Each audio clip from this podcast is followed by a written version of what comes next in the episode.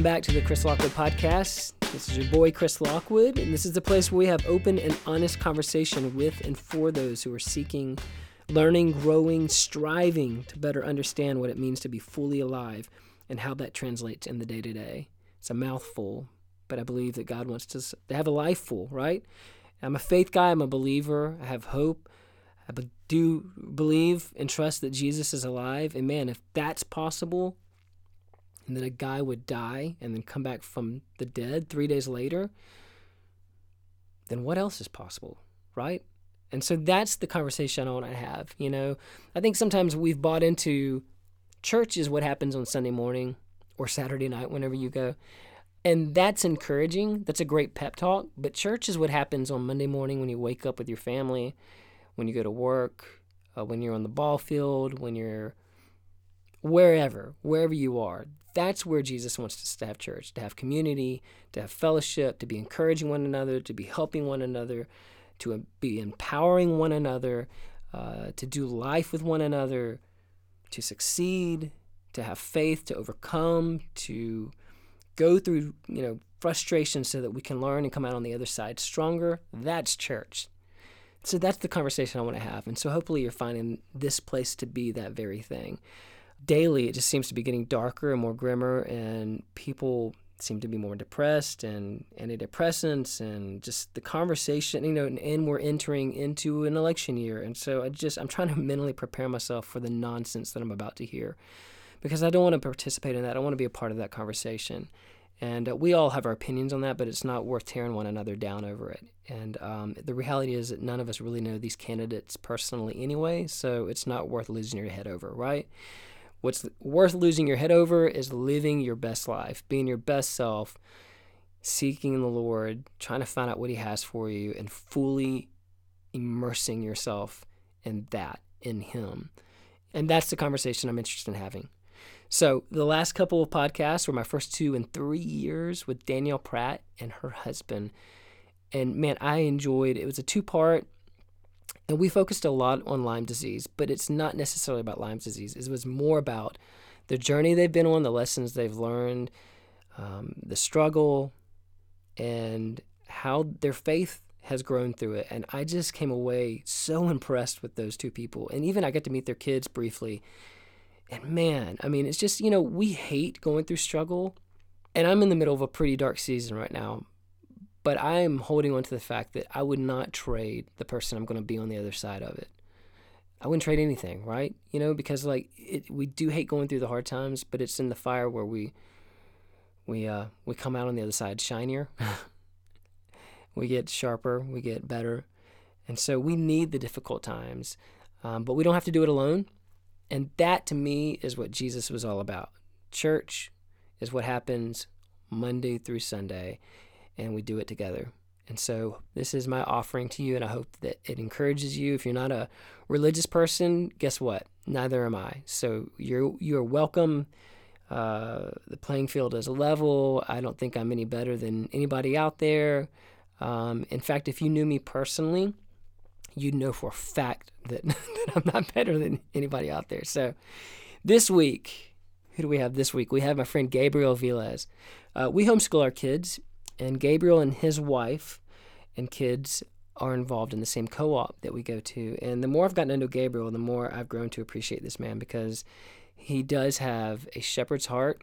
He's always interested in what's going on in your life, and he always wants to be available to help if he can do anything, uh, offer any you know nugget of wisdom or anything. Um, he just seems to, he's just one of those people. You know, he's always a listening ear, and um, I don't know. I mean, I just I appreciate this guy, and he and I have both been going through a, a similar season in life uh, regarding you know finding purpose, entrepreneurship, trying to start business, um, taking risk, taking steps of faith, and it not paying off the way you intended it to, and so this conversation is you know about a dad, a husband, a man who is trying to pivot later in life and find a new course, maybe fulfill some dreams, and the disappointments and the frustration that comes along with that.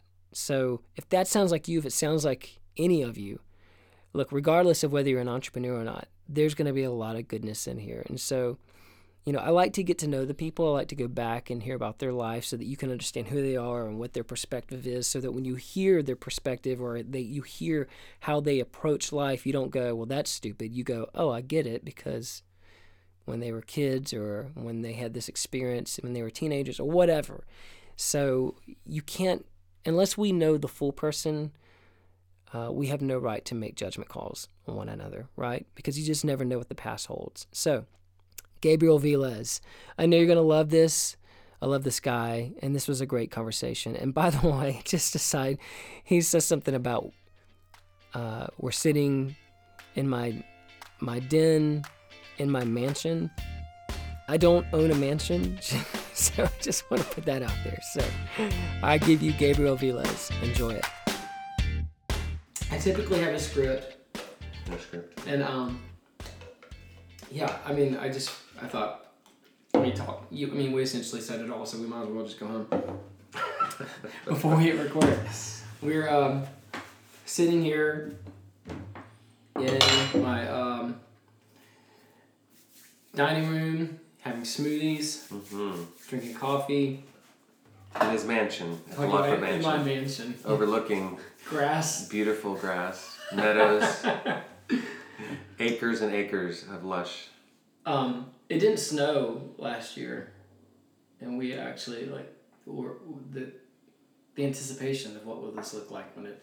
I mean, it's it's really just just grass and trees. It's not really anything special, but like it, I feel like it will be pretty when it's Mm-hmm. when it snows. Land is a sign of wealth, Chris. This is wealth right here. But I don't own that, so. So But you have access to it. I just cut that little strip over two miles so that the grass doesn't grow into my yard.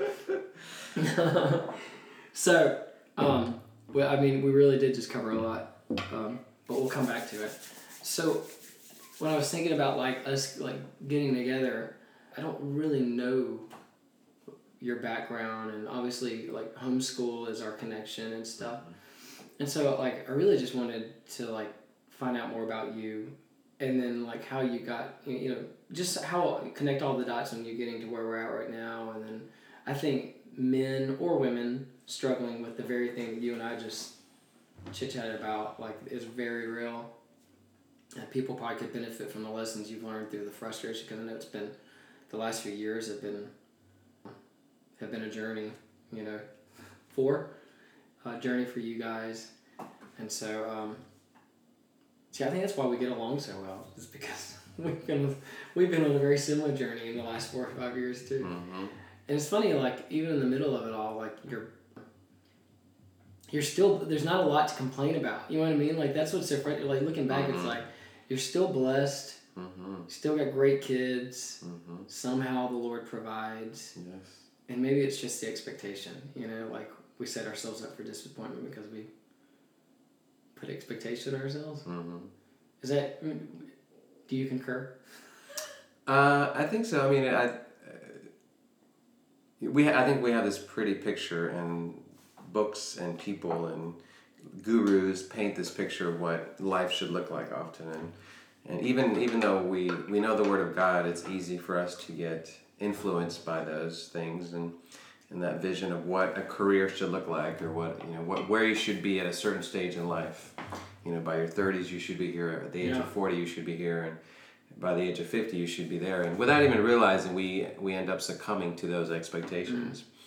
And so i think and that's that's a lesson that i think uh, a big one that I've, I've had to learn too is that as i mentioned to you earlier that we're on assignments and we're not about uh, creating a certain path for ourselves. And we're not about creating whatever vision we have uh, uh, that that we should accomplish. It's really okay, God. Where where do you want me now? And the assignment could look very different than what we expected. Yeah. And that's a tough one because, like I said, it's most people don't live that way. Most people, uh, you know, there's most people talk about living their dreams. Yeah. You know, I've, I've been listening to an audio book right now. It's very popular, and there's a lot of truth in it, but it, it is so focused on living your dreams. What is it?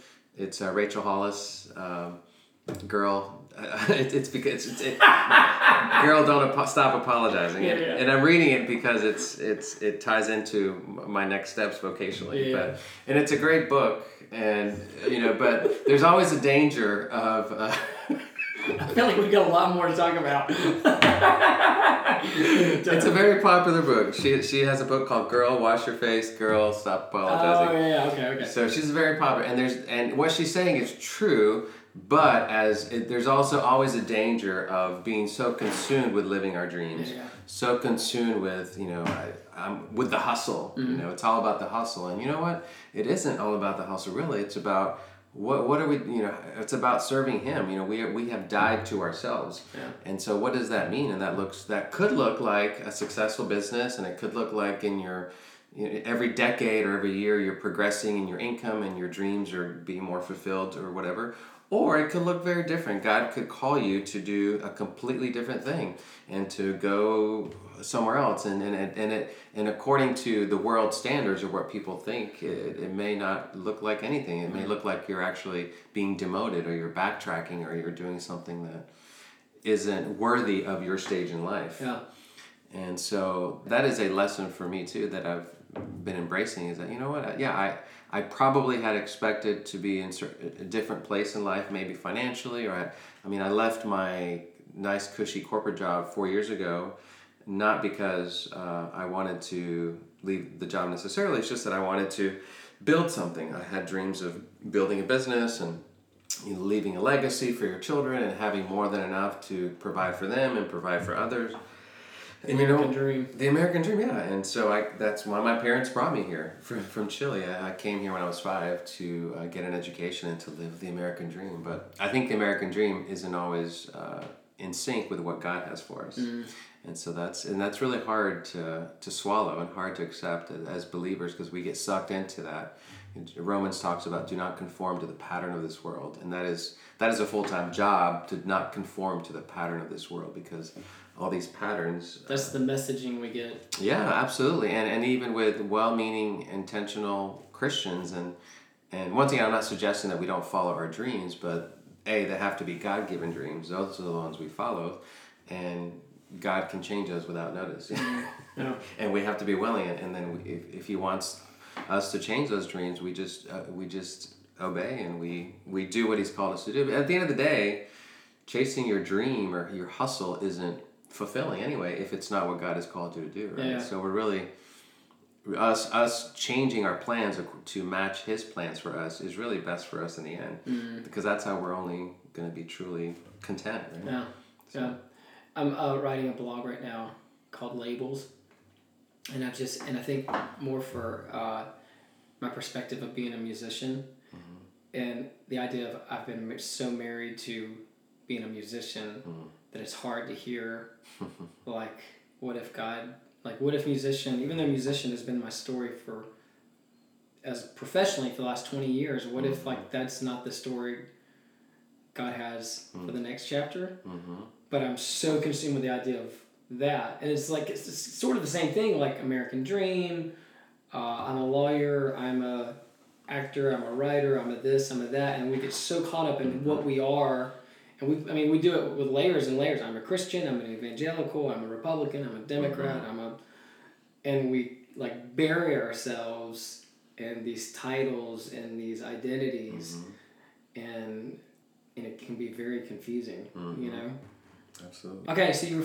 you're from chile I am. chile Chi- soy chileno. I'm from Chile. Yes. and do you remember being there like as a kid Uh, a little bit. I mean, I've been back. I've been back several times, maybe a handful of times. So it's hard to say whether I remembered it from my original.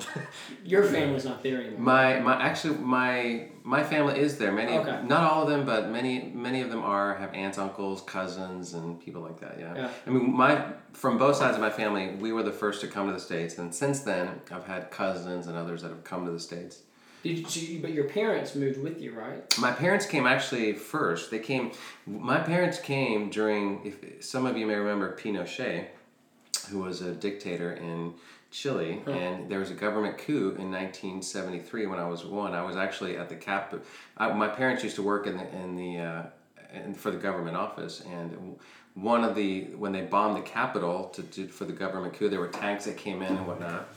That day, I happened to not be there, but uh, I would normally go go there to the daycare. Uh, at this government building, and uh, anyway, so it was a very tumultuous time in Chile. So my parents had already moved to the states, and it wasn't necessarily because of that. My dad always had this dream of, of coming to the states. Is that hard to get out of, there? Like Uh, it wasn't at the time. No, I don't, I don't think so. And I don't. It, it didn't have anything to do with the turmoil necessarily. It just Yeah. coincided with it. But so my parents came to the states four years before I did, and they they came. The idea was for them to kind of pave the way to, to figure things out. They didn't really know that they had no idea that it would be four years Yeah. without my older brother, sister, and I. So we stayed with. I lived with my grandmother. Uh, for four years in Chile while they were here, so they were as far as I knew, my grandmother was my mom, my grandfather was my dad. So, Yeah. so yeah. How long were you with him? Four years, about four years, yeah. Okay. So I moved to the States, moved to New York uh, when I was five and a half uh, Wow. in 1977. So. Because that's the dream. Well, you know, that's where, if you're from another country, you don't really, you know, most people, at least back then in New York, LA, you know, Yeah. those other places you go to. You have to come through? Like, is there a, a process? Like when you I mean, there is an immigration process. I, don't, I mean, you don't. Have, they don't dictate where you go. Alright. But uh, and I, I don't know exactly why my dad and mom chose to go to New York, other than uh, that that's what they knew, I guess. Or it's in the movies? It's in the movies, yeah. I guess I don't know. They, they like staying. They liked uh, Saturday Night Fever. I don't know. oh my gosh. No, just kidding. That was I think that was before then. I don't know.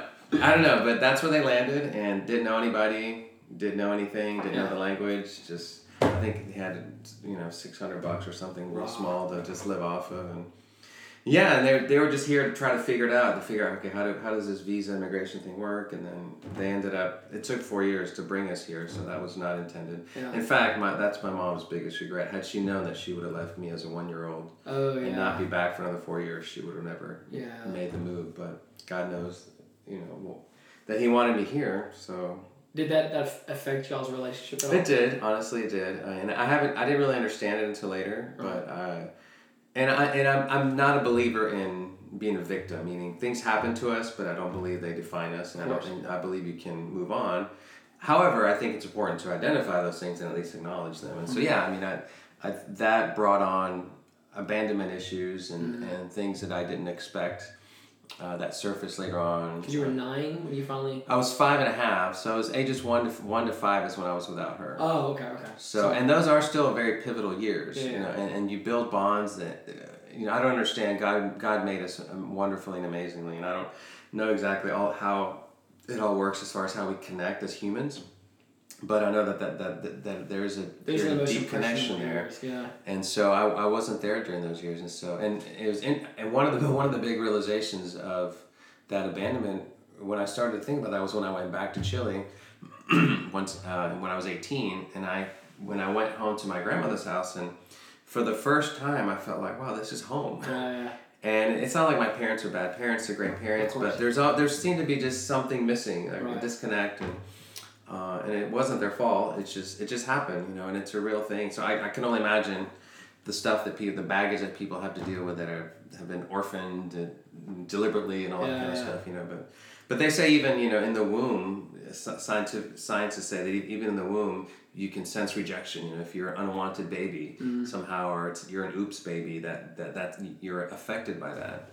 And so yeah, so I was impacted by that, and uh, I think uh, I, I think um, I, I can't say that I'm that I have completely overcome, but I'm aware of it, and it's it's impacted just different Yeah. parts of my life, different relationships. I think it still impacts somewhat my relationship with my mom, even though I don't want it to, but it does, you know. So Yeah, yeah. but obviously God heals and all that, and we have a great relationship. But um, yeah, I, I can't explain it, but yeah, it does. I was impacted by that. Yeah, I mean, I would imagine there's, you know, as a baby, I mean, I, I think so on a common sense level, like, we have nothing to offer the world except to learn because we're brand new and it's like, Mhm.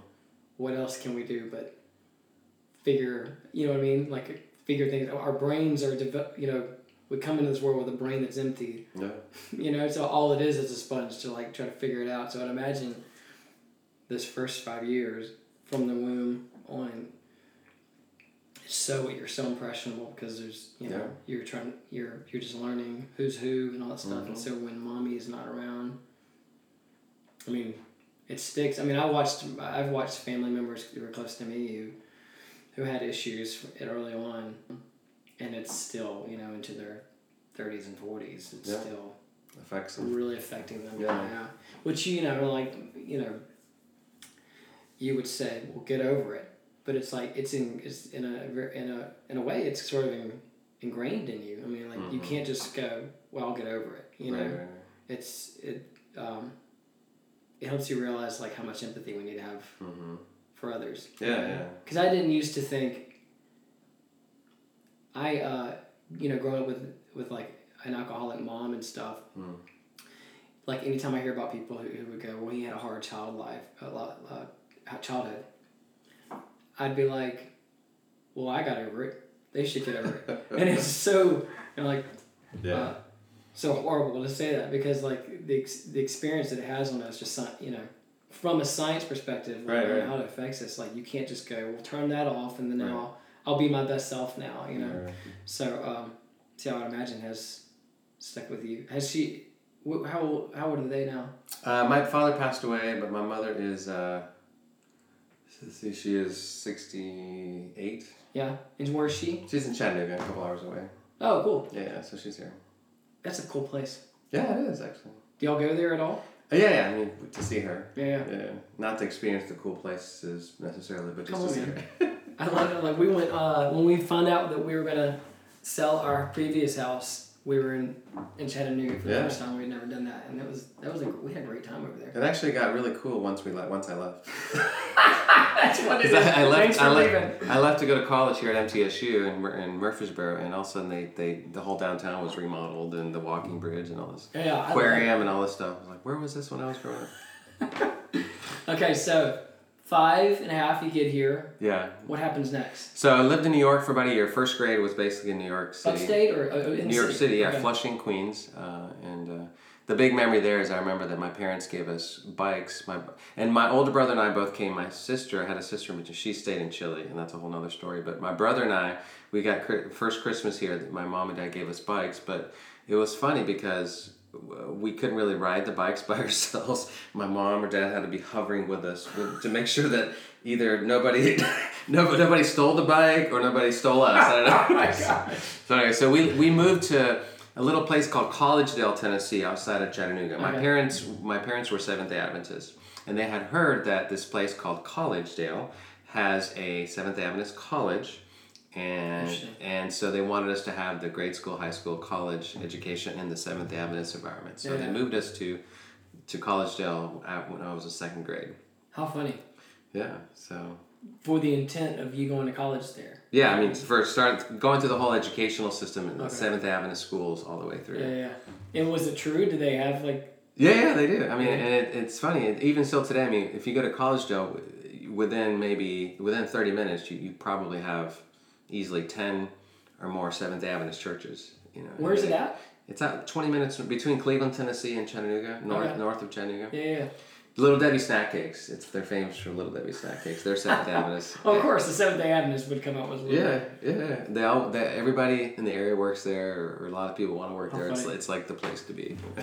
So, um, so you move there, and you're there. I was there until uh, my I did two years of college there, or three years of college, and I went to UT. I, I did not go to the Seventh Adventist College. I graduated from the Seventh Adventist High School, Mm-hmm. and but then I decided I uh, because I was paying for my college, I went to the public university. I went to UT Chattanooga, and I, and uh, and uh, I moved to MTSU, and honestly. How long UT? Uh, three years, UT Chattanooga in Chattanooga. Uh-huh. So, and I had been, and during that time in college, I decided that I, I left my Seventh Adventist faith because I felt like a hypocrite. Yeah. Uh, because But I, what was why why like what was it about Seventh Day Adventists? well, because and you know Seventh Day Adventists, mm, some have changed and things have changed, and, and and with any faith, it's it might be different. If you come from Chile, you might think a little differently than if you were Seventh Day Adventist here. But all I can tell you is the way that I was raised. yeah, of course. is that uh, I was not allowed to go to movies, to go to movie theaters, and I did that. I was not allowed to listen to rock music, and I was obsessed by music and rock music. And I wasn't allowed to wear jewelry. I worked at a Chinese fast food place, and my boss gave me this gold bracelet that I wore. So, and the, I- so I felt like a hypocrite because Yeah. I was like, we didn't have Sab- Sunday school teachers. We had Sabbath school teachers. Mm. I was a Sabbath school teacher for fourth and fifth graders. I was also a deacon in the church, and and I was. I mean, the community is very small that I grew up in, and I was like at the high school. I was senior class president, and I was vice president of student government. I was all these things, and I, you know, I people knew us, right? And Yeah. so it was a big deal when I left the church, but I, I just felt like I couldn't stay around and be. I felt like I was a hypocrite if- Yeah. if I claimed to be a Seventh Day Adventist and I was doing these things like listening to rock music and going to movies and dancing and wearing jewelry. I, I, I, I, I couldn't say that I was that. So I, I quit and it was a big deal. Um, but So y'all became I became nothing at that point. I would still go. yeah. And then it wasn't, I moved to, te- I moved to go to school at Middle Tennessee State University here in Nashville. But you were oh back up. So like you were like class president, like y'all were in the middle of the social club. Or, I was, yeah. I mean, uh, yeah, we were. I mean, yeah, I was pretty involved, and you know, people respected me and all that stuff. And but I just, I just felt like a hypocrite. Uh, the bottom line, because it's not what you wanted. it's not what I wanted, and I didn't understand it. You know, there were there were interesting things like we, we, we could not eat out on the Sabbath. We could not go pay someone, but we would do things like we, we there's a place called Ryan's Steakhouse. It's a big buffet. My parents loved it, so and bec- we didn't want to break the Sabbath. So what we would do is buy a voucher ahead of time before sunset on Friday. We would go and buy our lunch tickets for this for the next day, so that we wouldn't be quote unquote paying on the Sabbath. Oh my god. But we would go there, and of That's course, other people were making our food on the Sabbath, right. serving us on the Sabbath. But no, we were not paying on the Sabbath. So there were things like that. Like I wasn't allowed to wear shorts on Sabbath. I think because that would maybe promote me to play and exercise. I don't know. We could walk, but not. No, we could walk, but not ride bikes, and just interesting things like that. You know, so. I, you know, and I know my parents. This is not a bash on my parents. They did the best they could. Of course. They knew, but it just, I, I just, I didn't quite get it, and I just felt like, you know, I don't know. I, I felt like a hypocrite at the end of the day. So, Yeah. So, uh, Even though you weren't. well, I was in that I was doing these things that were against. Right. Right. I was a hypocrite because I was listening to the rock music and the devil's music, and I was going to, going to movies and wearing jewelry, all things that that were against the, the rules. There's a big prophetess in the SDA movement called Ellen G. White, and she's written tons of books about how to you know, those things and how to behave in movie theaters and football, all kinds of stuff that she writes about diet and yada yada. So Wow. so yeah, so that's how I grew up, very strict and and uh, also very and once again my, my dad did the best he could, but there was some fatherlessness in his life that translated to my life and Yeah.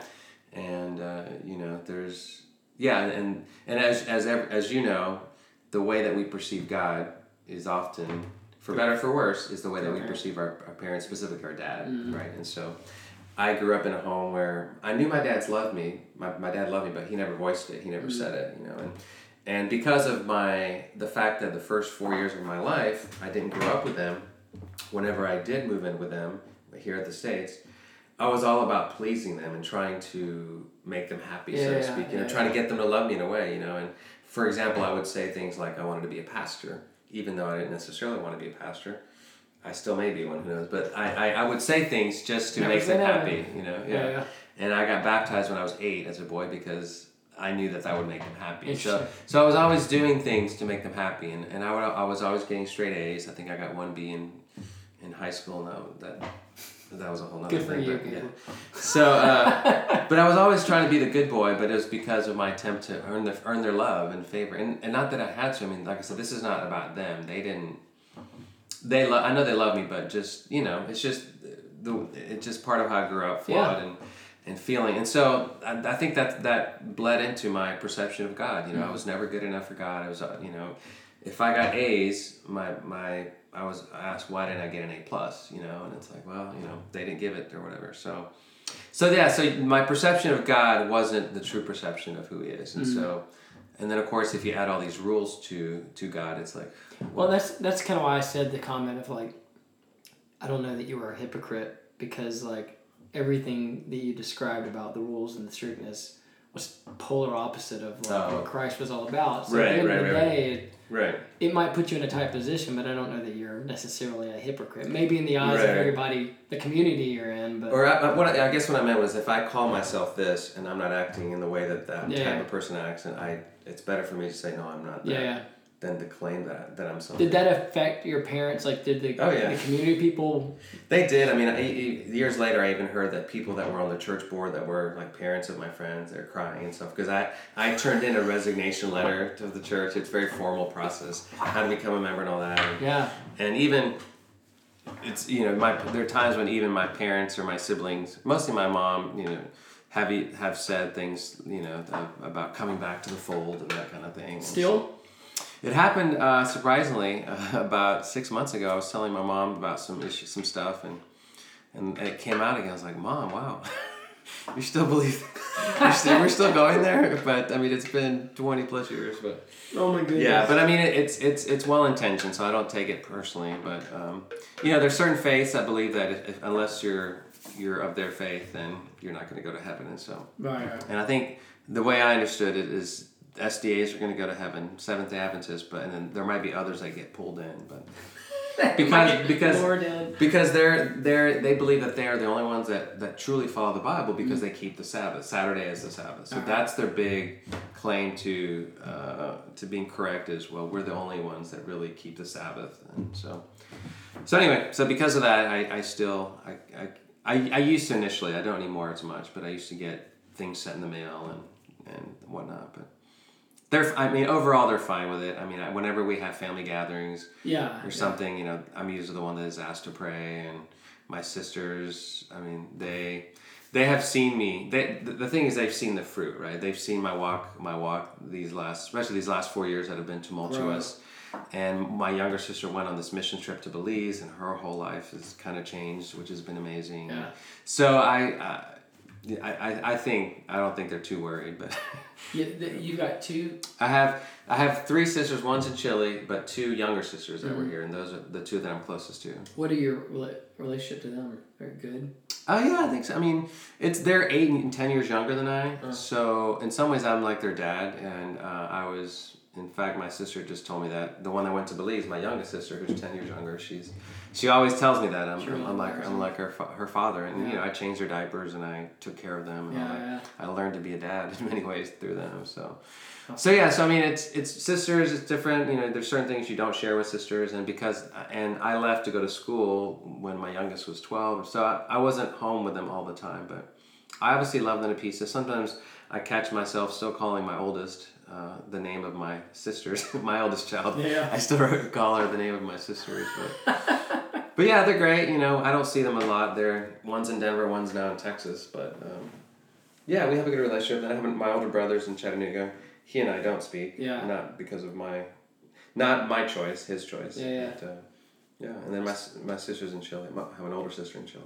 So when you left Seventh Day Adventist and decided to go to uh, UT Chattanooga, was it was was that like a form of rebelliousness? Like I'm gonna. No, no, I had already decided to go to UT. I mean, I I graduated with the, the biggest scholarship that, that they could possibly give me to go to the Seventh Day Adventist College, but it still wasn't wasn't close to what I needed. So I actually quit the church after I had already started going to UTC. Okay, so that okay. wasn't that wasn't necessarily caused by that. Yeah, yeah, yeah. So no, I mean, uh, the the next part of that story is after after uh, UTC, I came to MTSU, Middle Tennessee State University, because I found out that, that they had a music business program, and I mm-hmm. was always. I grew up my, my secret passion that I, had that I had to hide from my parents was my love of music. Yeah. I mean, I knew every artist, song. I used to consume Billboard magazine. I used to con- I have the Billboard Top Forty hits. How funny. I know every label, what first single, second single. Yeah. I know, oh, that's the radio mix. That's the wrong edit. You know, so I, I, that was like my how people know sports scores. That was my passion, is Wow. knowing music, understanding music. I would win stuff contests on the radio of, you know, name name that tune kind of stuff, and in two seconds I can tell you who it is. But this is all kind of the secret life that I had to have because my parents didn't approve it all. So.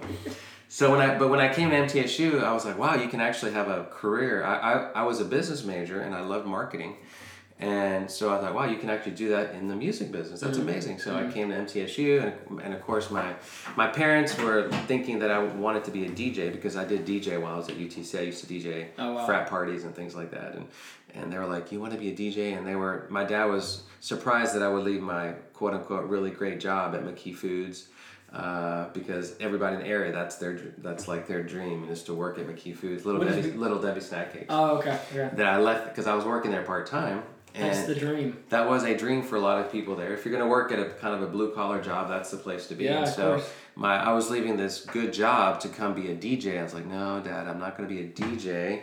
I think I at the time I, I think the way I explained it to him, it's like, no, I'm going to pretend I'm working for company just like IBM, but it's just a record company, and I'll be working as a business person. You know, I still don't think even after he did until his death that he really knew what I was doing, knew what it, what the music business was or uh-huh. what I did, and so so when but when I came to MTSU.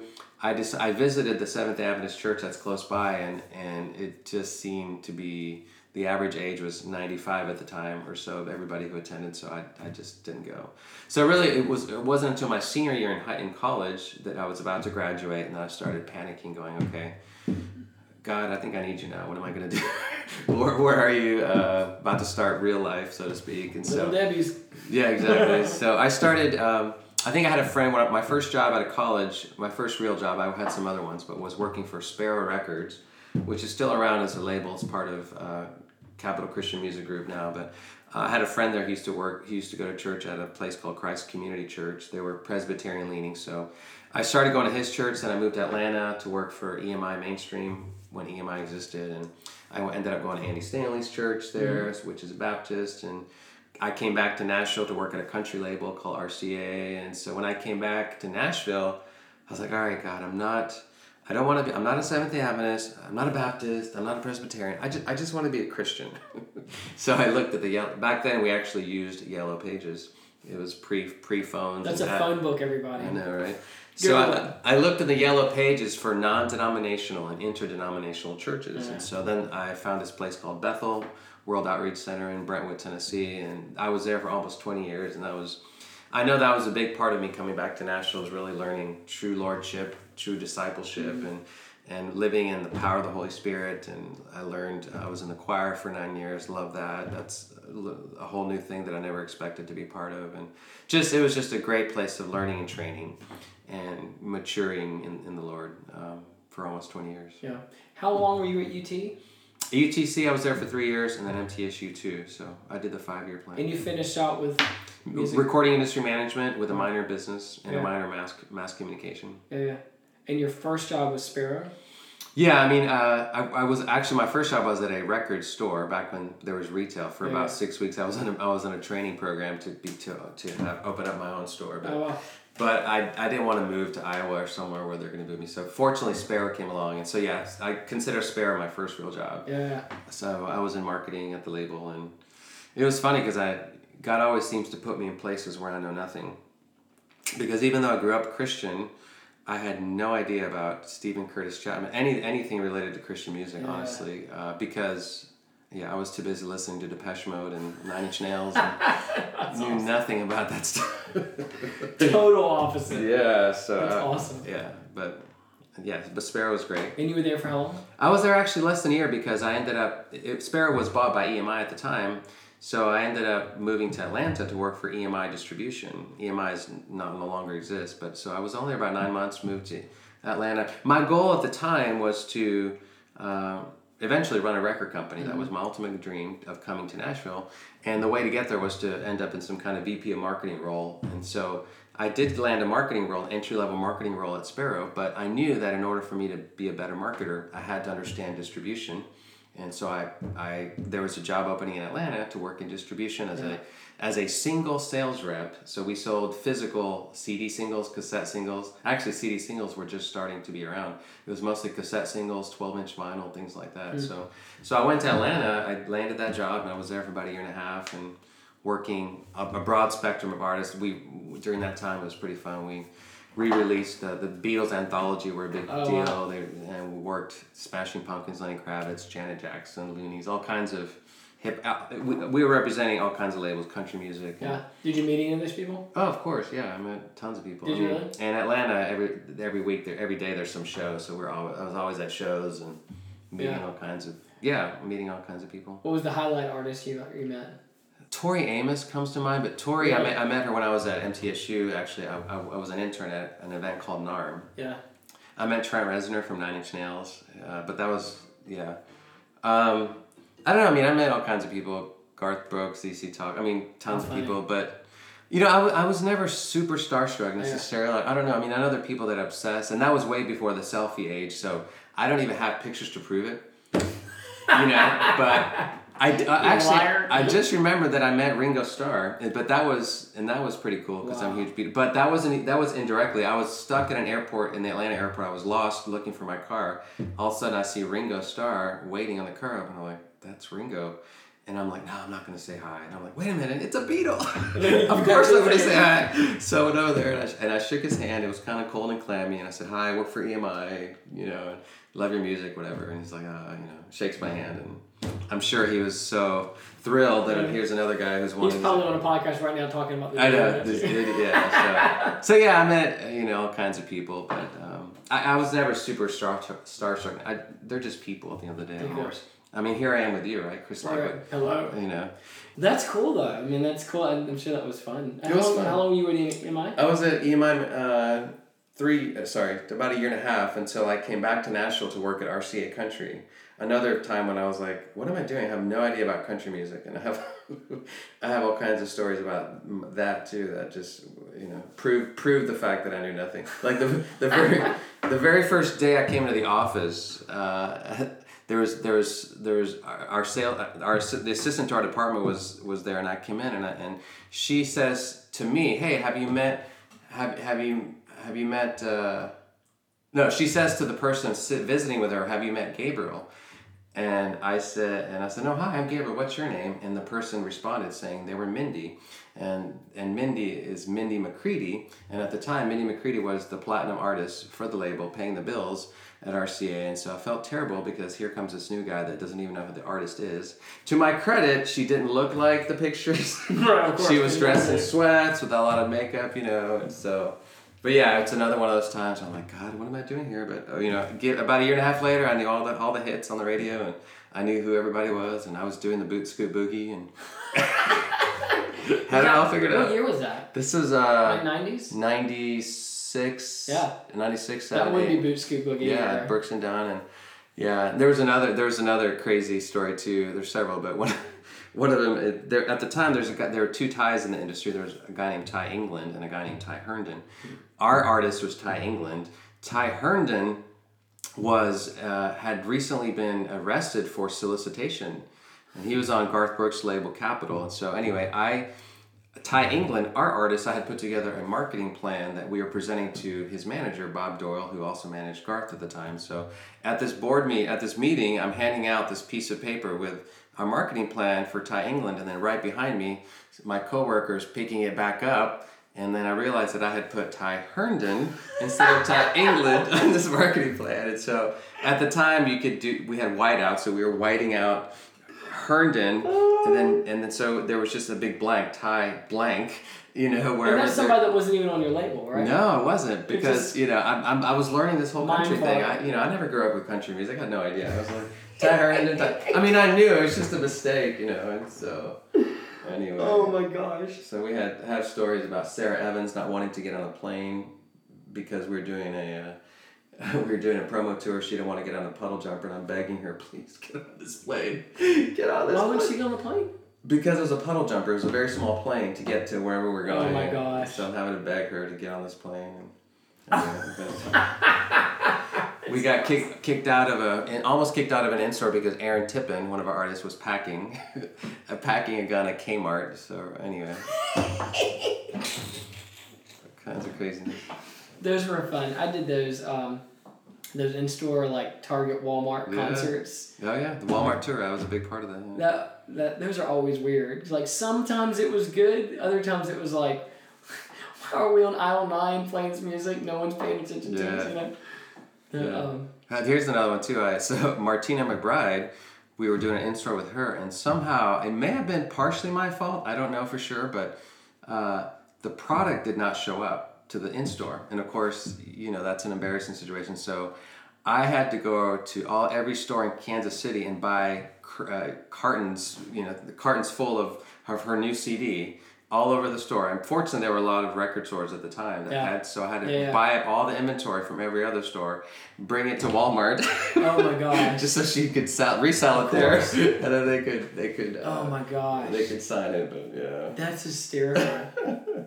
Hopefully, y'all priced it for more than what you. Well, it was Wal. It's up to Walmart, so whatever they wanted, whatever they they wanted to do. But it was funny. I don't think Martina knew, which is what you want, right? You don't Yeah, want them course to know, to know the details. But. So you're at RCA for a year and a half too. Year and a half, yeah, and then I ended up going to uh, Pioneer Music Group, which was a startup.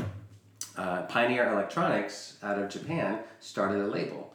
And the label was kind of all over the place as far as genres. We had CeCe Winans, she was our marquee artist, but then we also had this industrial mainstream band called Full on the Mouth. We had a songwriter named Judson, Judson Spence. We had Mancy Allen Kane, a singer songwriter. We had a jazz group called The Staff with Kirk Whalum and Sheila E. And we were just all over the place. Holy cow. so but we lasted about a year and a half and then we shut down. The funniest the funniest thing about that label, not that it shut down, but we had an amazing building at the factory that we had we had refurb in downtown Franklin that we had refurbished and the day that we closed there's a big newspaper article about our amazing office. Oh my gosh. it That's was the day that we closed. so but you actually learn a lot when a label's folding. You learn a lot when a company's closing down, you know, and so so that that lasted about a year and a half, and then I went to GospoCentric, another brand new thing. Uh, Kirk Franklin, Trinity Five Seven, uh, but I knew nothing really about gospel music, uh, and so that was a whole and that was a whole nother experience. Uh, working in that world, I, I even had artists steal my expense check. It wasn't Kirk Franklin, but I had uh, all kinds of stories really related to that. But a thousand plus dollars expense check that one of our artists cashed in my name in San Francisco or somewhere in Northern California. and these are people that I knew that knew me that claimed that I was their dog. and so I was like, what? DOG, not D D A W. Yes. UG, obviously. Yeah, yeah, so anyway, it's all kinds of crazy stories. It's like a year and a half seems to be your like. It did, and it's because at the time, you know, music was booming. CDs, CDs had were, were a new big thing, so people were rebuying all their, their cassette, their catalog. They were Yeah. buying them in CDs. I mean, music industry sales probably peaked in the two thousands, right? That's when an, an Usher album could sell 10,000, 10 million, sorry, like that, you know, and For twenty five dollars. yeah, and and Sync and Britney and uh, Backstreet Boys could easily pull off a million plus on opening weeks and all that. That's those days are way gone. I mean, you have the rare instance now where Adele might do ten million, but it's very rare. So yeah, so it was it was it was easy. To, every job was onward and upward, more money, more opportunity, more growth, and so. Uh, after the gospel Center thing, I ended up working at the Gospel Music Association, which is kind of the, the embassy or for all the gospel music, and it was When- actually When the, were you there? I was there 2002 to 2009, and I was originally hired for. There were three nonprofits within one building. There's the Gospel Music Association, which is the one that most people know. That's the home of the Dove Awards, and that one encompasses everybody: artists, managers, writers, musicians, uh, record companies, um, PROs like ASCAP, BMI, SESAC. I came in, and then there's also the Gospel Music Foundation Association Foundation, which we're the Hall of Fame. We're trying to build a building, all this kind of stuff. But the other nonprofit there is a trade association called the Christian Music Trade Association, and that is just a trade association for record companies, just record companies. Yeah. So there was nobody else involved with that. So I was the executive director for that initially, and I we were running Christian SoundScan. We we had a uh, Nielsen SoundScan relied on my office to create policies for SoundScan. What gets on what chart? Yeah. Does this title does this belong in the Black Gospel chart or the Southern Gospel chart or this? So we did all that. We vet. Does it even belong in the Christian charts at all? We received all the retail reports from across the country and had to verify and validate and get in arguments with labels that would tell us that their sales were higher than what we're showing. Yeah. And we did. We also did. We, we I this was my idea. This we started this pirate anti piracy program called Millions of Wrongs Don't Make It Right. We worked with it, with the Recording Industry Association of America. At the time, Napster was huge, and so uh, people illegal Napster before it became. Yeah, yeah. So we were we were really hot and heavy on on just educating people that you know copying stuff is is is uh, piracy. So and then over time, I ended up taking on uh, the VP of Marketing Biz Dev for the Gospel Music Association. So I bled into that and that was a lot of fun too. Wow. Ironically, on the, I was going to mention on the Christian on the on the anti piracy. Ironically, I was one of those people obsessed with Napster when it came out and downloading every every downloading downloading every uh, every you know remix and oh this is Prince live in France. I don't have this one. I have the one in Portugal, but not the one in in Spain. You know, just I needed every remix, Oh extended mix, every live version of whatever favorite song. You know, so so I had to repent and then I had to you know I had to stop doing that once I became the piracy dude. I like I picked up on um because it was so so much was happening at once with the introduction of computers and just trying to figure out what the internet was and then Napster came out of the you know like I never like really jumped on the bandwagon with Napster. I knew I, I had downloaded some songs used and then all of a sudden it was in the news like that Yeah. the uh, the government will come and get you and find you and all that stuff but um Well, I was single at the time, Chris, and I, I'd have yeah that was my hobby. You know, staying up till staying up till midnight, downloading tracks, getting up at five a.m., downloading more tracks, oh my god building a collection. that's what you still have don't you So yeah I don't actively do it though.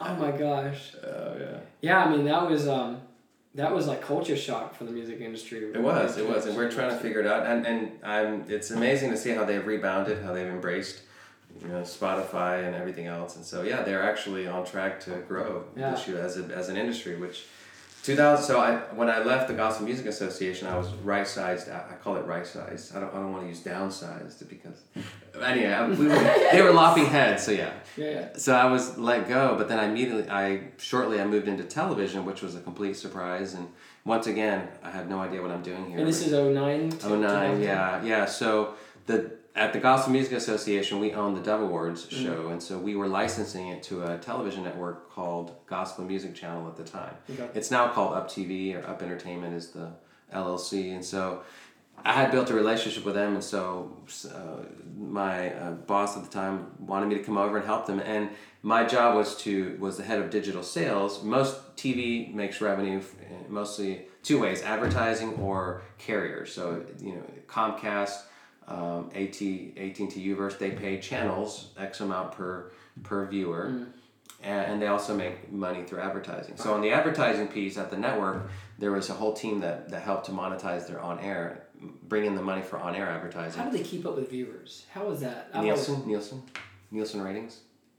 Like, how do they know who's They, watching? they actually have at the time. it's easy at the time, they had set boxes and things like that. It was it was sampling. Okay. They, they, okay. could, they would they would pay people to to basically monitor their viewing. Interesting. Okay. So and then they the, the, the, the ways they do it now is, are a lot more advanced. Yeah, yeah. It's a lot of it's digitized, but yeah. So that that obviously played into how much revenue you could bring in, right? The Oh. more the more viewers, the more revenue you could bring in. So my job was not to bring in on air advertising revenue, was to bring digital revenue from our website. So banner ads, selling eyeballs that were, would see our banner ads, emails uh, that would get emails from us, newsletters, and all that. And so the original intent of bringing me on was to leverage my music business contacts and because it was gospel music channel but interestingly enough shortly within when they hired me the, the they decided that they had to morph into this broader entertainment channel. So they were bringing in movies fireproof and some of those other things started to do well. So they had to move away from being an mtv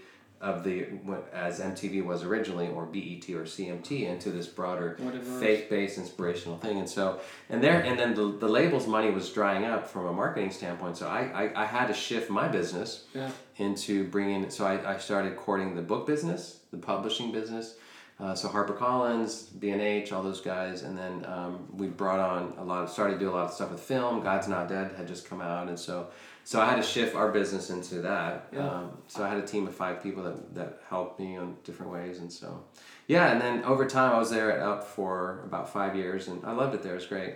I besides the ad stuff, I got into driving traffic to our site by uh, bringing in content, hiring writers to do stuff. I also got into our subscription video on demand service, which people, everybody knows Netflix. That's a subscription video on demand service. But Up Entertainment has one called Up Faith and Family. So I started doing some marketing for them, also doing some content acquisition, buying titles for the service. Um, and so, yeah, so I did that for a while and kind of learned a little bit about the cable TV business, digital advertising. Do they do they have? I've always wondered about this because, like the Chris, the Christian subculture, like sometimes it feels weird the fact that it is a subculture that it separates itself from Right.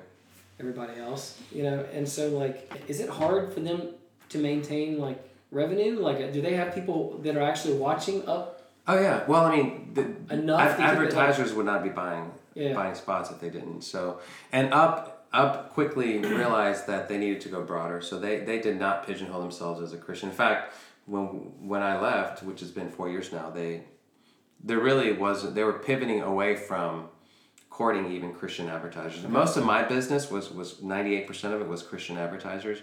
The mainstream side it was Walmart, Procter and Gamble, Yeah, and yeah. those guys. So, uh, and they were shifting away from me even courting those guys because they didn't want to be perceived as a Christian network.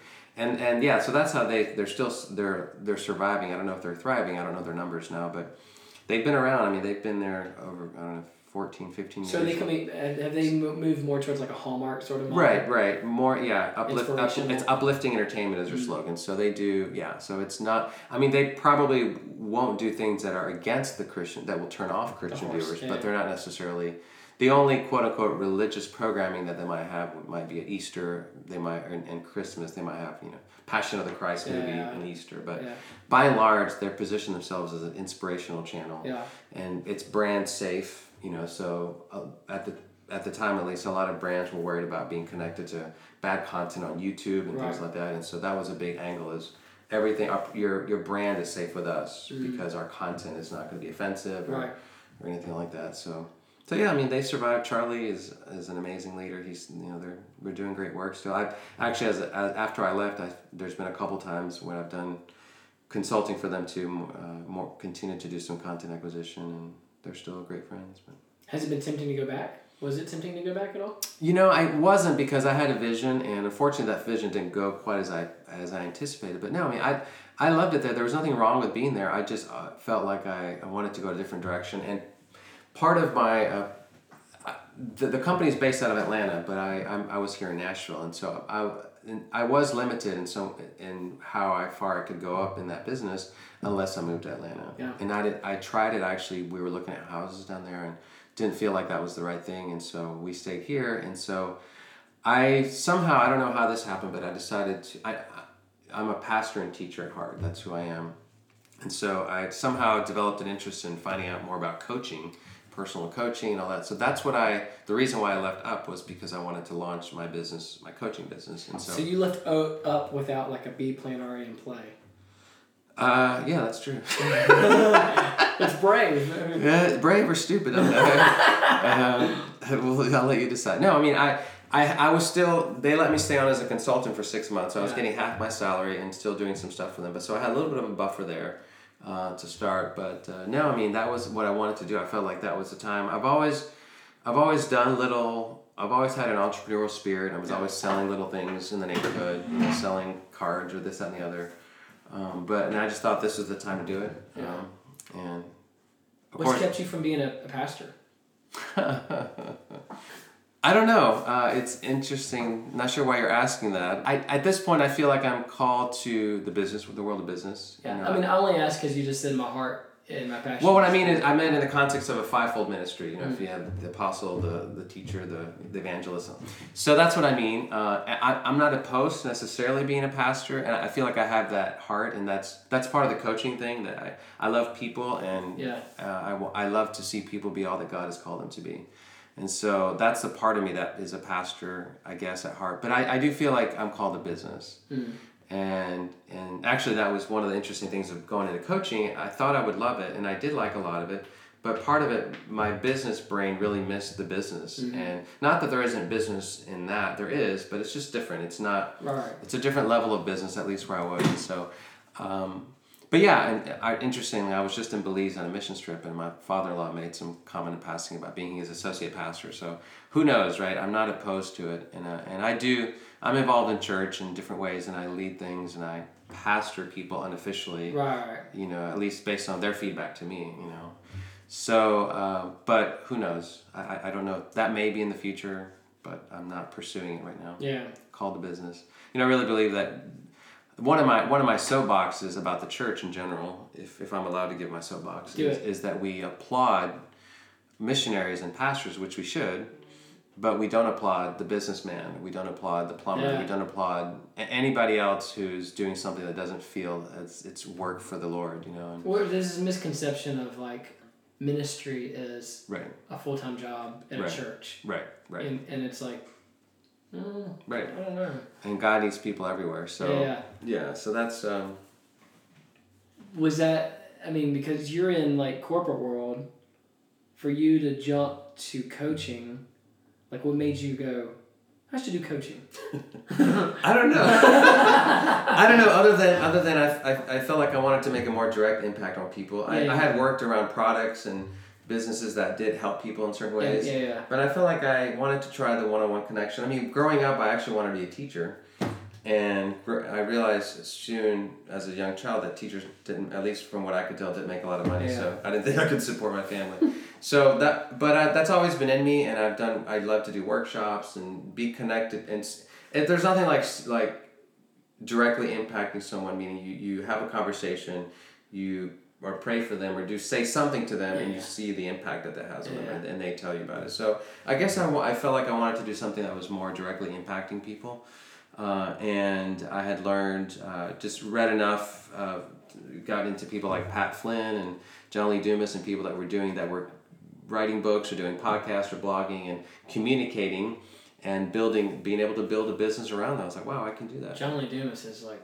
on fire amazing. yeah so uh, Like when he does his uh his monthly um books, like when he does the podcast Oh, yeah. sharing his his uh financials, you're Yeah. like, yeah how how are you doing this? Yeah, that, that, that, That's I can't say that wasn't appealing. So I got certified through a guy named Dan Miller who wrote a book called 48 Days to the Work You Love. He has a coaching program that I got certified in. And so, uh, yeah, I mean, I, it, it felt like the right thing. And I have no regrets. i, I learned a lot from yeah. it. Unfortunately, it didn't work out as I anticipated. About a year into it, I decided that I needed to, I, I like to pay my bills. So uh, it just didn't work out. There's all kinds of could have, should have, would haves. Is it hard to get clients? It is, and part of my part of my uh, issue probably was that I went, I made a complete pivot, right? I mean, uh, Dan, even Dan Miller and others had said, why didn't you get into like entertainment coaching or something that was at least somewhat remotely? That's a thing. There is, yeah, and but I didn't really want basically helping people direct their paths into the entertainment world or navigating that. But and there, were, so yeah, I think I made such a such a left turn that it was, uh, and the, there are people that respect me and love me and gave me a shot. But as from as far as building a large platform, I didn't necessarily have the credibility. I mean, you know how it is. Uh, most of those guys, there are exceptions, and and women who build those kind of platforms, so to speak there's a history they started blogging 10 years ago and or 5 years ago and they built a following over time and then they finally released a book and then they finally offered a coaching program that you know so i was kind of coming at it so cold and so i, I in some ways i jumped off the deep end uh, thinking that i could make it work and uh, you know and there were some that are probably some that do but I, it just didn't for me Yeah, I, yeah. part of it too i think was i lacked a clear message if I would tell my younger self to not do that unless I have a clear message, me or cle- either a clear message or a clear audience that you want to serve, mm-hmm. right? And so mm-hmm. I I just knew I wanted to help people, and I didn't know I just knew I could. I've done pe- I've helped people before. They've told me I made an impact on their life, and so I thought I could just do that. But in hindsight, like I said, I, I, I think I, I'm still in some ways I feel like I'm still building my, my, my message and my Yeah. platform and what I'm about, you know, and so I know that's coming down the road, and I, and I still unofficially do that with people anyway. I'm naturally just wired that way, you know, to help people and to give counsel or whatever. But uh, from a vocational standpoint, I don't know that that's my calling right now. Yeah, yeah. Well, I mean, the other thing is that I mean, we confuse like capitalism with like we've got to be paid for everything that we do, sort of Right. thing. That's true. And it's like maybe I mean either for the season or maybe never. Who knows? Maybe you're not supposed to. Maybe you're just supposed to be the guy that people come to. Right. You know what I mean? Well, and that was that was weird too. I forgot to mention that that it's I, I started to get to a point where everybody I talked to felt like a potential client, which uh, you know, I don't know. It just and, and some people can do that. Some people, you know, I, I like I could never be into network marketing where everybody is a potential Yeah, client. yeah. And I just I it's just not muddies me. the water a little bit. It does. It does. And you're like, are you talking to me because you really are interested in me or because you want my business? Yeah, you yeah. know? And I, I get it. I am in business, so I understand the whole idea of of you know courting people, courting mm-hmm. people, or taking people out to dinner because you you know, and the Bible even talks about gifts. Gifts open up the door to kings. So I understand that principle, but it got to a point where because I I, I was desperate for business. I needed business that every encounter was like, okay, this is a potential client. Yeah. How, how do I con- how do I convince them to buy into my coaching program? And so it just started to feel I once again maybe it's I'm too genuine that way, but I started to feel disingenuous. And Yeah. It's sort of the same thing of feeling like a hypocrite when I was at the uh, claiming to be a Seventh Day Adventist when I really wasn't acting that way, and so. I, that was I didn't like that at all. And so mm-hmm. now, if somebody needs something, or if, you know somebody needs a word of advice or some time, I give it, and it doesn't matter. I mean, it's it's truly without any intentions, Yeah. you know. And Bill them later. yeah, and I and I mean, about a month ago, I had somebody that did want to just bill me, want to pay me for an hour of my time to do stuff. So I mm-hmm. did, but it wasn't. I'm not pursuing it or Yeah, anything. absolutely. And so, so yeah, so I, I know that coaching, so to speak, is in my future. Maybe just as a on the side as a ministry or whatever, but not as a vocation Yeah. full time. Uh, anytime soon, and I, I do want to. I, I know I'm called to, to communicate, Mm. and whether that's podcasting, speaking, teaching, all those things, writing more. Um, don't know when that's going to happen exactly, but that is in my future for sure. Yeah. So obviously finances get tight, and then it's like, well, I need to do something else. Yeah, they do. I mean, that people. I mean, you, you may have a great product, but if nobody wants your product, you know, it doesn't matter. Yeah. So, yeah. um, so either yeah. So I, I had to move on, and I had, I had to go back to. I was scrambling and trying to figure stuff out, and God, God landed me. I, I was able to land a job with a company called Faithlife. Uh, They're they're known for the Logos Bible software, but they were building out their subscription subscription video on demand service a la Netflix, and so I came to help them there. But then that ended at, unexpectedly after three months, and this these last four years have just been that kind of thing where contracts come and go, things go here, things go there, carrots are dangled, they happen and they don't happen, doors are closed. I still have people that owe me from 2017 thousands of dollars. Um, kind of, uh, yeah, it, it's just been that that's been kind of my story for the last four years. Yeah.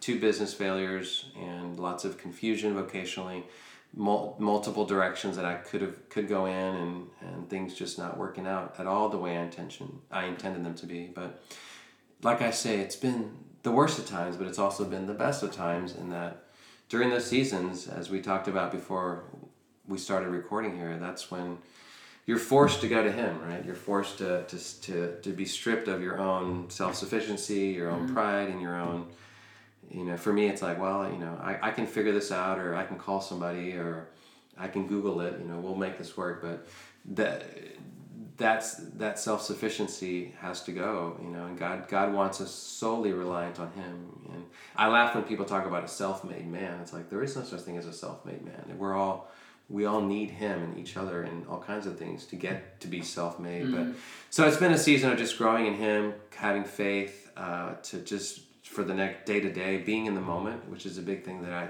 that I never used to do. I used to always plan ahead, look ahead, course, but yeah. but this last four years have taught me to be in the moment, to enjoy the moment, to enjoy. I have provision now. Right now, I have food. Right now, I have shelter. Right now, I have an amazing family. Right now, I have amazing friends. I have amazing things that, that God has put on my plate. Let me enjoy this right now and not think about, oh, shoot. I need I need a contract for tomorrow. Oh shoot, I need this tomorrow. Yeah. How am I going to pay this next week? No, be in the moment. Yeah. And so, I'll probably write a book someday about my season, or at least blog post or something about just all the lessons that God has taught me during the season, which is about to change, as you know. Yeah. But What's funny is like four years isn't that long a time, but when you're in the middle of it, it feels like. it feels like a long time. Yeah. It's it's like a master's. I was thinking about this yesterday. It feels like I had a master's in. I don't even know, but uh, in uh, vocational and financial wilderness, you know. But but it's been amazing. I mean, who gets in the situation, in the financial situation that I've been in, which you don't know the details, but it's not good. but in this season, who gets to go on a mission trip for twenty days with their whole family? You know, twice. I've been twice to Belize. Like, who gets to have their kids in an amazing homeschool program and dancing with scholarships and scholarships to the CrossFit, scholarships to this, and uh, I've gotten a car. I've gotten vacations to Mexico, to uh, Cabo San Lucas. I mean, I just I mean I have a whole spreadsheet of just crazy provision that God has just shown me. Look, I don't need you. I don't need a job to provide for you. Yeah. I can provide you in crazy ways, and of course me in my own pride, I, I wish I could provide it with my own work. but especially when you know there's people out there that that that is their story. Right. That's right. what's frustrating. It's like again, the the messaging that we get on a day to day basis of like the successful man doing right. the thing that you want to do. Like it's frustrating because you know that that exists and that can be your story. Yeah. And it happens. God will, yeah, and it's so it's just like yeah, and it, it screws with your mind. And you know, it's there's nothing humbling more than seeing a colleague that stepped out and on to do their own business the same time you did or later, and you know, next thing you know, they're hiring ten people and their business is booming. You're yeah. like, man, I can't even, I don't even know where my rent check's coming from next month. Yeah. You know, but that's the journey I've been in. That's all I can I, I can say, and just and yeah, it's it's it's been there's so many lessons. Another important lesson for me too has been that God has shown me that He's not interested in just providing for my needs. I mean, because I really don't need anything than basic food and some shelter, right? Mm-hmm. But He's provided much more than I needed, but just things that we wanted. You know, all the the opportunities that my kids get to have and where we live and the people that we were with. I mean, it's just God is a God of abundance, and that's all actually something that I that I, I grew up with more of a poverty mentality. Mm-hmm. You know, it's like well, you know, there, there are people that are worse off, you know, well, be grateful because, well, you know, at least you have this, at least, you know, so there's, and there's other, other ways that that was inculcated in my mind, but, but I know I came from a poverty mentality right. Or not enough mentality and I should be grateful for this and the starving kids in China and that whole thing. And, and I realized, you know what, God isn't a God of abundance, man. He, and, and I'm not saying that God has called us to everyone to be rich, so it's not about that. I'm not saying that, but uh, but God is a God of abundance, and and in fact, He may call some people to be rich, And maybe not everybody, but God is so. God often wants to bring us so much more than we even are willing to believe for and dream for. I recently had I forget what the context was, but I recently had somebody come to me and and I don't know, you know, you know that I believe in in, in the prophetic gifts and what people and people do get prophetic words and God speaks to us in dreams and things like that. But one of the one of the words that came to me that really resonated is that I can't outdream God, you know, and so.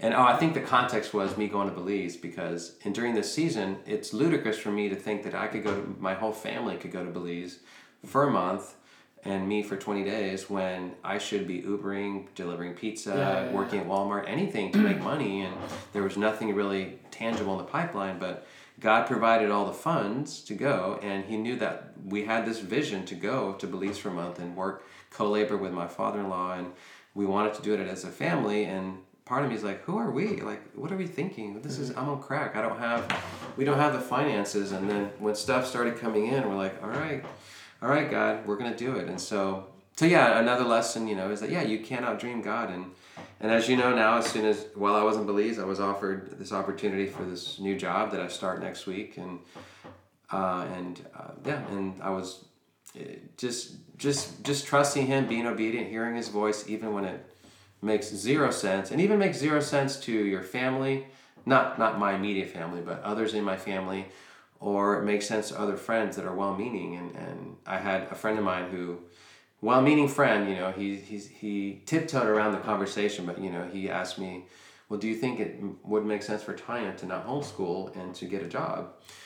And i said well you know I, I get why you're saying that and it would make sense i guess but i don't feel like that's what we're called to do. I feel like she's called to homeschool. So i'm going to continue believing that she's going to stay homeschooling and whatnot. And so and then right before we went to Belize, a friend of mine, God laid it on their heart to give a thousand dollars to her, to us, and so I, I felt like okay, I'm going to invest this a thousand dollars in our homeschool and mm-hmm. start to pay off, pay into the registration fees and some of those things. In faith, I still didn't even have the rest of it at the time, yeah. and actually I still don't, but it's coming, I believe. But anyway, so yeah, sometimes living living living in communion with God, it some some things only make sense to the two of you, and that's tough, but it, it's okay. You know, it doesn't have to make sense to everybody. Yeah. And, and I certainly don't believe in living in in isolation from other people. We, I think we, we all need to have people in our lives that are that are that are praying for us, encouraging us, that can also give input. Mm-hmm and we want that input but sometimes the input they give us is still not the best input and we yeah. just still have to stick with and we have to be open to that i believe in being open to it but at the end of the day nobody may understand what you and god know to be true or know mm-hmm. the path that it's you're still one dimensional it is and yeah. so hopefully your spouse is on board and my wife has been amazing uh, is amazing uh, she's always been on board but not everybody is will understand your path and what it looks like and that's okay you know it's just part of it and we have to be all right with it yeah what have been the hard lessons that have like have not been easy i mean like you've, you've touched on some lessons but like what are the ones that have really like just been painful to learn or deal with you know, I, th- I mean, I think pride is always is always. I mean, I never consider myself a proud person. As far as I don't think of myself as a cocky person. Mm-hmm. I've never never felt better than other people or anything like that. As far as I know, right? But but you're a very arrogant person. Just kidding. I know. Well, you know, so I but I, but the truth is that there's pride in all of us. You know, yeah, there's all there's and and and, and the Lord's His standards are very different than ours. You know, yeah. we tend to compare ourselves to other people. Well, I'm not cocky like that guy. You know, look at him. He thinks he's all that. I don't. But the truth is that we do think we, we do have a, a lot more of that stuff in us than we think we do. You mm-hmm. know, and I and I find myself caring more than I want to care about certain things. You know, about like I'll be candid and give an example right now. I mean, so I'm I, I just landed a job with uh, as, for a company that I'm excited about, but I, I have three people that were working for me, and so one of the first things I'm considering is okay, how do I I, I, I can't I can't go to work with this old beat up van like this is that was given to me. It's like you know what are they to think and I'm to take them to lunch, my employees to lunch, and this beat up thing. It's you know, and uh, it's it's funny, and it, it, those are the things that still consume me, and I hate that. I even hate to admit it, but it's it's like why am I so concerned? Yeah. You know, so there's obviously still more work to be done. You know, and, and it was almost it was almost funny, uh, but so this van is was given to me, so I'm not complaining. It's been a blessing, but the the ceiling is falling down yeah. off off of the. Uh, there's like a foam pad and mm-hmm. there's ceiling, so I was trying to fix it last week because I didn't I didn't I had fixed it before, but I was going to fix it before I start this new job in case one of my employees sees my car, and I bring a staple gun to try to staple it, and I accidentally hit my my front windshield with the staple gun and therefore crack make a big crack in my windshield while I'm trying to make my car look oh better. You know, and I just felt like it's one of those things. Okay, this is stupid. Like, be, I'm so obsessed with with trying to make this something so, that's very cosmetic. Yeah, and, and I made it worse. Mm-hmm. and so I just felt like it's a lesson. Like, just chill out, man. You know, so what? So what if you if you are perceived as this person with this quote unquote, you know, management job and your car doesn't meet the standard or doesn't mm meet their standard, so what? You know what? That's my story, you know, and, and it's not indicative of anything other than, hey, I've had a rough four years and you know what? And there's nothing to be ashamed about that. You know, I, I don't come from this, you know, I don't have this big mansion and this big fancy right. lifestyle.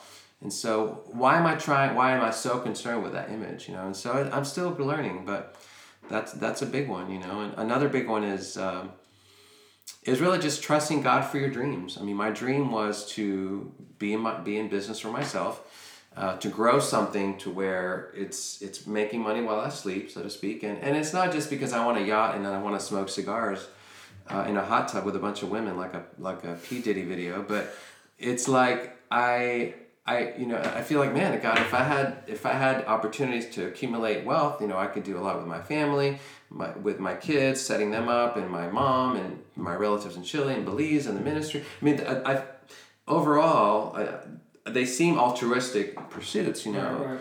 but yet it didn't happen and so I'm like all right God what what is it you know? Why not? And so just once again laying down those things and realizing that eh, just because you have a dream doesn't mean it's for now and yeah. it doesn't and, and that's a hard lesson because we want everything and we want it now and i know that and and the other big lesson too is you know how how how did this go wrong? How i mean god i trusted you. I prayed i saved money. I i got certified i did all the things that i thought i needed to do yet my business failed yet that failed yet that failed yet we didn't have money for this you, you know and so you you you you start to mess with your theology. It's mm-hmm. like you know, but then of course you you realize that that's not how God operates. Mm-hmm. God doesn't operate that way. And another, uh, you know, another way that God doesn't operate like us. A week before I was let go of one of my big jobs, my big contract jobs, God said that I'm about had received another prophetic word about being promoted.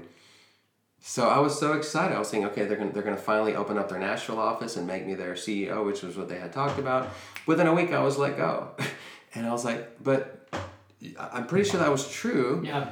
And so, of course, you know, a few years later, now I'm realizing that the promotion is really in the super in the in the, in the spiritual. You know, mm. God has been has been promoting us. It doesn't feel like a promotion. It felt horrible, but but what I've gained, you know, in my relationship with Him, and my understanding of Him, and my love for Him, and then my understanding of His love for me, and my ability to hear from Him, and my ability to be used by Him, I have been promoted. Yeah. You know, and and one of the best things I've heard through this journey is my wife who came she's a preacher's kid you know she she told me the other day or recently that one of the that she is she um, is finally at a place where she is completely confident in, in, in following me and not that she wasn't before but because of her background and, and, and her pedigree you know in some ways i hadn't caught up to her in some ways spiritually and in the way that she grew up and so but she but the fact that you know she she implicitly trusts my walk with the Lord, mm-hmm. implicitly trusts that I'm hearing His voice, even when it's uncomfortable for her,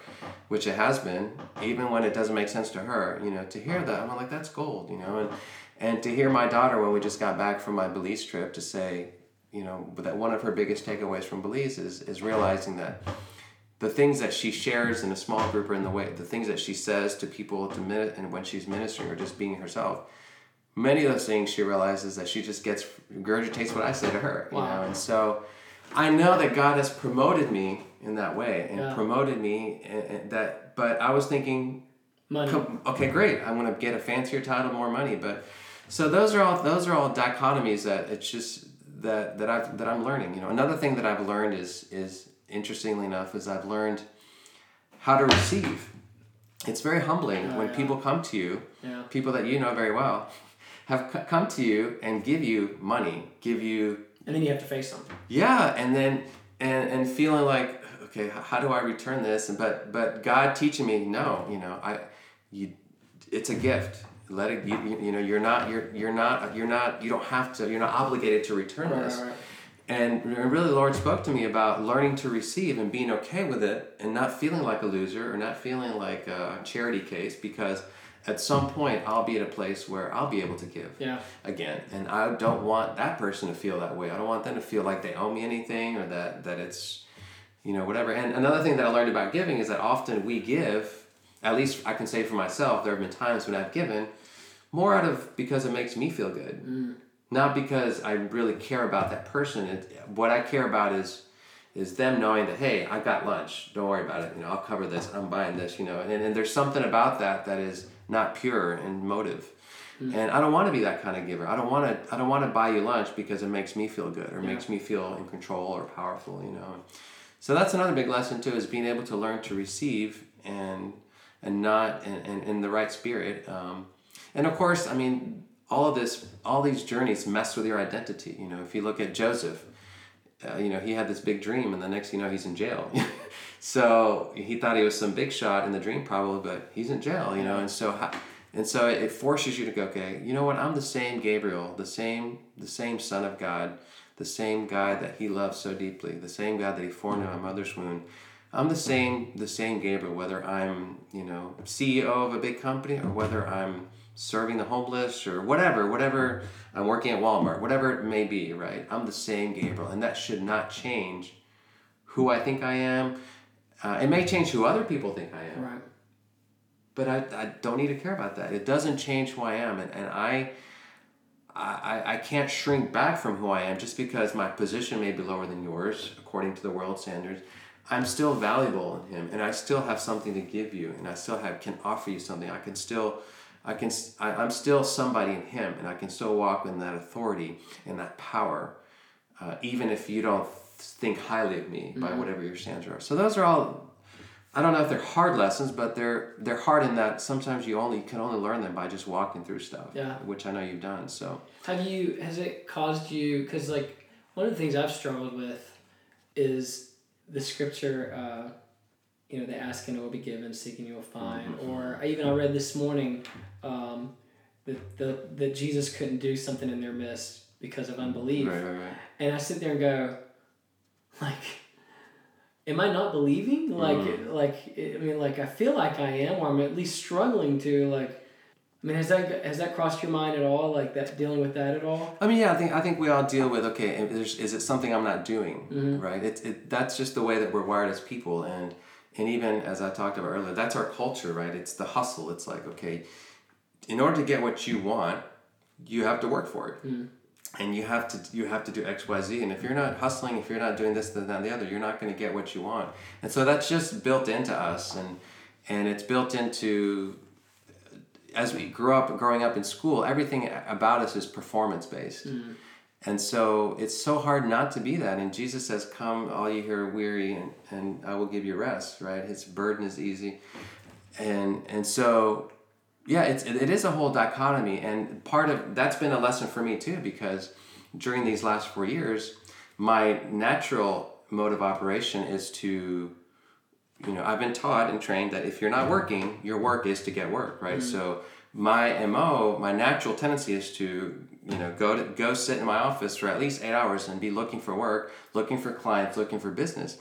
And there have been multiple times where God has spoke to me very clearly to not do that, and it doesn't make sense. You know, like for example, I was Ubering for a while, and because well, I felt like I need it was I needed to do something, God clearly showed me told me not to Uber. And it didn't make sense to me. I'm like, God, I'm trying to provide. Why would I, you know, and and and part of me is like, well, what, what are people going to think? You know, here I am needing. Like in your spirit, like your. No, I actually saw a vision of? Jesus pointing to my heart about Uber. Really? Like I literally saw him, and I knew what he meant, and it's because it was my way of controlling things. Because I would sit in my office, I would do what I could do, and then I'm like, all right, I want to go Uber because that was a way for me to control at least something, you know, and and. And there's nothing wrong with Ubering, but for us, it was it caused uh, all kinds of other side effects. Like I would, if I was out till two or three, my wife couldn't sleep, and I didn't see my kids and all this kind of stuff. And so, in the natural, it didn't make sense. God, I'm just trying to provide. What is the deal? But He spoke to me about not doing that, and He spoke to me about resting, literally. Like, and, and I heard it from multiple people. Rest, and I'm like, how can I rest? Like, I my have you seen my bank account? Yeah. I don't need to be resting, but a lot of my journey has been to not rely, not be self-reliant, and to rest, and to be, which I'm not a beer, I'm a doer by, by nature, but it's to be with my family, it's to be uh, in, be there for my wife, and be around my kids more, and to, and be at the mission trip, uh, be at this, you know, and so that's been that's been a challenge too. It's just to rest in Him, and and it's not about working out more faith or working out more this, or it's like, all right, God you know what? You are my provider. I am not my provider. And if you're telling me to rest now he may not i'm not saying that everybody in my situation should rest. I'm just telling you what he told me. Mm-hmm. And for a doer and for somebody who is if you've taken the strength finders my number one number one strength finder is responsibility. So mm-hmm. for a responsible person who is who knows he's responsible for his wife and kids well-being and for a doer resting is the you, that's killing me like Yeah, I. I can't rest Yeah. but that's what he's told me just to rest and be and and of course you know he's provided this he's provided not necessarily always what i wanted and when i wanted but he's provided we haven't missed a meal we haven't lost our home or anything and now he's provided a another opportunity a, a career change into a full-time job and so that's been that's been hard it's just resting and so we don't un, we don't know how to rest in him Yeah.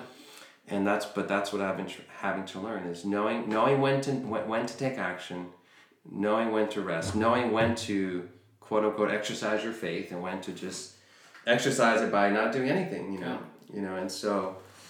uh, And once again, it goes back to how we're how we're trained in this world, and you know, pulling yourself up by your bootstraps, and all these great the things that sound great. And like I said, that that is, there is a time and season for that. So I'm not saying that that, but there are times when He calls us to rest, and we just need to be trust Him in that. That our faith in that in that case is in trusting Him by not trying to do something of our own, or mm-hmm. in some ways creating our own Ishmael. Yeah. Yeah. That's good. So now you have a job. Yes, I do. You start on Tuesday. I start on Tuesday. Yes, very grateful for that. And that. the feelings are It's still confusion. no, I mean it's it's great. I'm excited about it. The get into it, it, it wasn't a direction that I anticipated, Yeah. and I think we had this discussion before we recorded. But uh, and I wasn't even I still wasn't clear that I needed to find a job because I, I was still hoping for some things to take off in my business. But I knew coming back from the mission trip in July that something that God would make it very clear which direction to go. And so do I pursue more business on, on my own or do I look for jobs? And this came up while I was in Belize. I had both interviews. I've I've never been in a situation where I've accepted a job without even meeting my boss, but that's what happened. I have yet to meet my boss. And so, uh, and it wasn't the direction that I anticipated, but I, once again, I, I have to go back and, and deprogram myself Yeah. from what, what you hear. And what you hear is, you know, seek your dreams. It's all about your dreams and whatever your dream job is, where, you know, follow your dreams. That's, that's the story, right? Everybody should follow their dreams. And this wasn't my dream, but a, a good friend of mine, a wise counselor of mine, told me, you know what? You have to look at this as an assignment. This is where God has you. And that's really what it's about, right? If mm. we're if we're crucified in Christ, I don't really have any dreams unless they're his dreams for Yeah. me. Right? I don't have ambitions on my own. I don't have as weird as it sounds, I don't have my own personal goals. They're his goals for me. And so so now with that mindset, okay, God, I'm on assignment here. This is this is my new mission trip, so to speak. I'm, I'm here at this company. Who do you want me to impact? How can I be of service to you?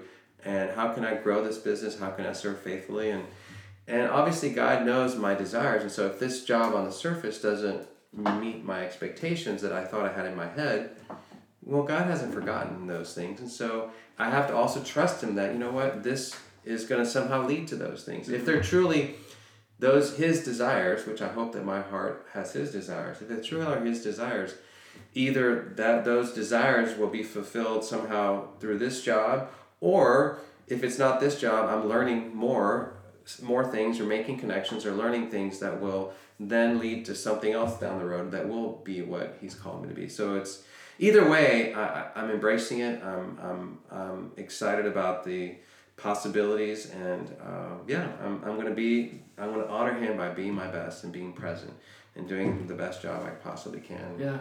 and embracing it you know and I, I, I did a i did a talk recently about um, turning trials into gold and one of the big things was uh, embracing you know we, we embrace trials and things that don't go our way. And it's not a blind embrace because we're just stupid and we hate bad things but we embrace them because we know it produces character. It produces it produces gold our faith that, that is more precious than gold. So Yeah. there, there's a reason why we embrace things why we count it all joy you know because we know in the end it's a good thing Yeah. for us and so And if we're honest, like none of us really love the um no, none of us really get into the stories where everything goes right anyway. You know what I mean? that's like, true that's true What a boring movie that would be. you know? like the fallen heroes I mean, we I mean we we don't like to admit it, but we I mean like looking back, we actually like when we tell stories like we don't we may share our successes, but we talk about what what it took to get there, you know, and Yeah. uh, the process and the lessons learned. So I mean, this is not this has not been like time wasted in any way, shape, no, or form. Not at all not at all yeah and I, know I, i've seen fruit in my kids and my wife and myself and then i know that the fruit will last i mean it'll bear much fruit going forward so yeah. And muscles that you muscles you didn't know you needed to to That I didn't tweak or to stretch. Yeah, right. Or didn't even know they were there. Like I've probably been, you know, you probably even know what they are yet, you know, but you may find in the coming days, you know. Yeah. So And you know, I'm, I'm also the whole going back to the whole thing about you can't outdream God. You know, the, the biblical example of that that's is good.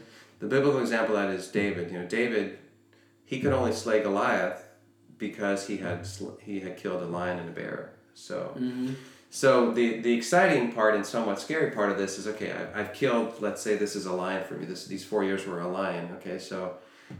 So unfortunately, I'm not going to be resting. Like this is, I haven't arrived. Right? It's it's now it's okay. God, what's what's what's my Goliath or what's my next Yeah. bear or what's my next line? You know, and, and it's we're we're constantly in that mode of either about to go into something, in something, or coming out of something. You know, and but it's all once again for we count it all joy because we know that we're becoming more like Him and we're we're becoming complete in in our character and maturity. We're maturing in Him. So Yeah, and it may not even be about, about your Goliath. It may be about, I mean, the story of David and Goliath has impacted generations of people. yeah, absolutely. You know, and so like it may just be about your story and how you're able to communicate and deal, talk to people to help them, you know, Right, their- conquer their demons. Yeah, know, yeah, yeah, which is huge. yeah. And then you, you and then all of a sudden you end up being the, the pastor. You.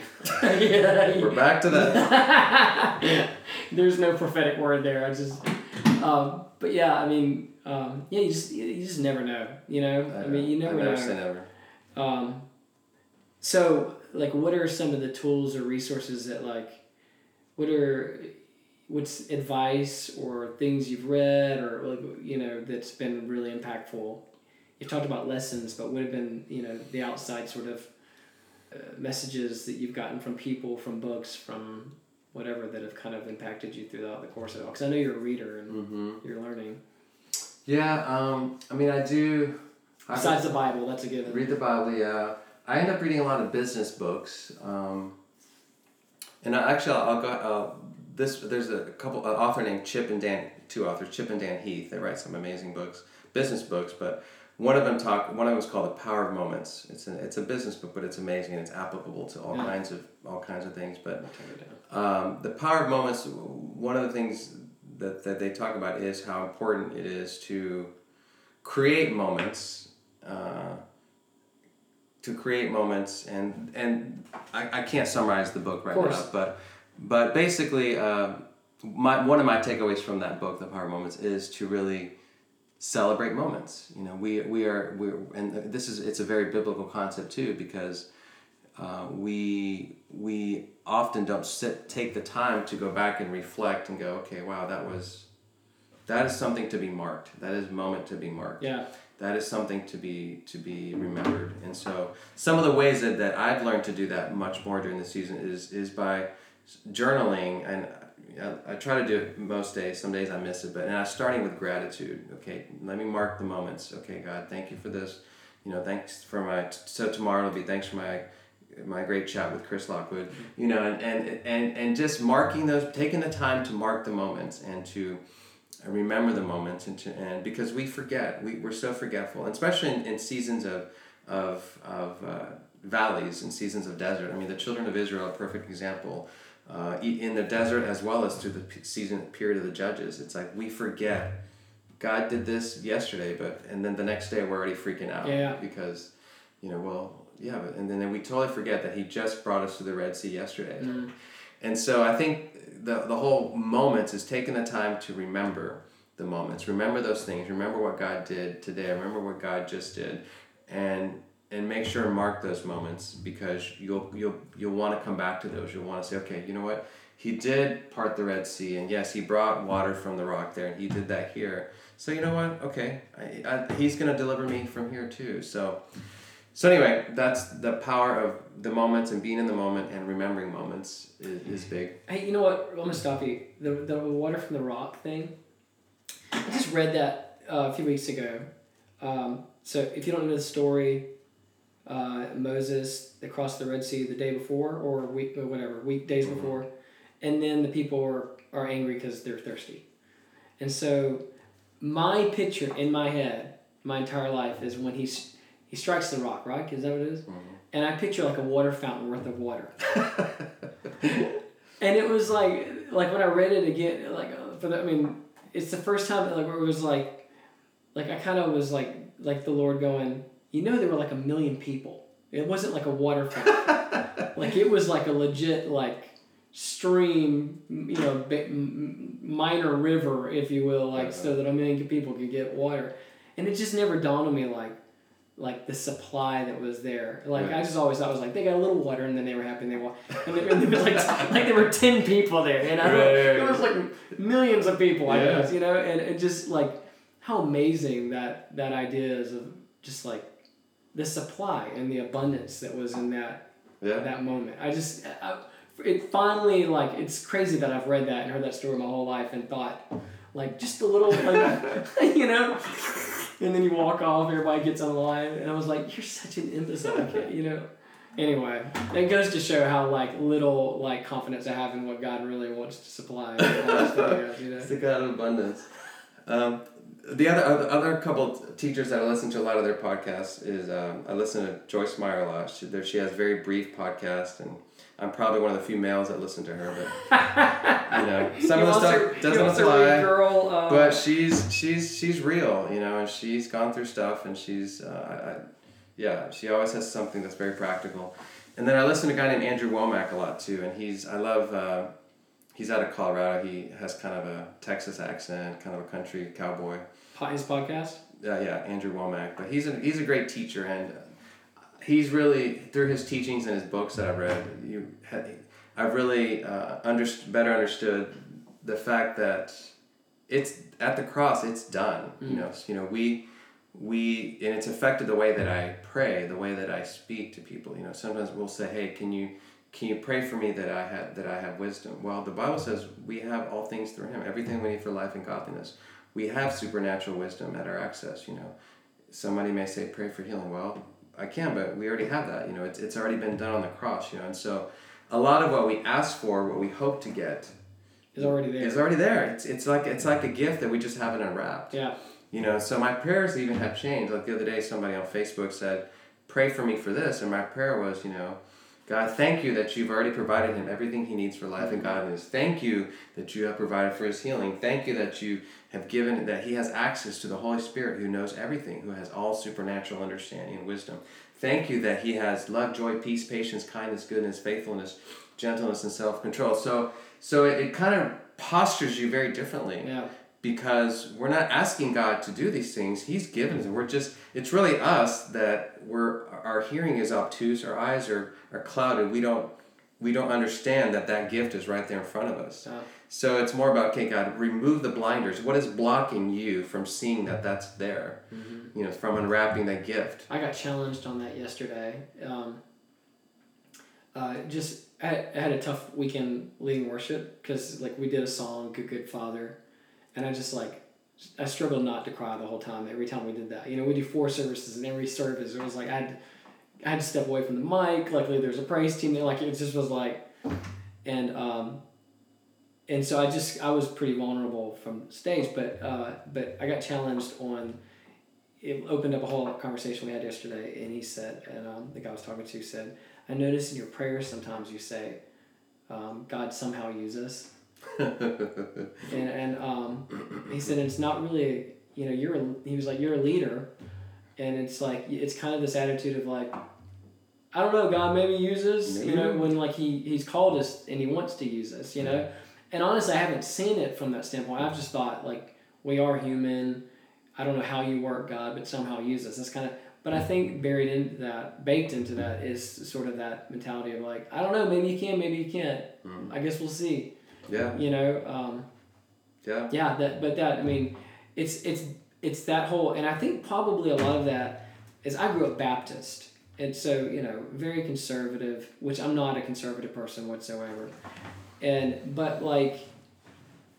You know, in all of the dom, dom every denomination has like their um, their punchlines on all the jokes that they have for all the other denominations that's not them.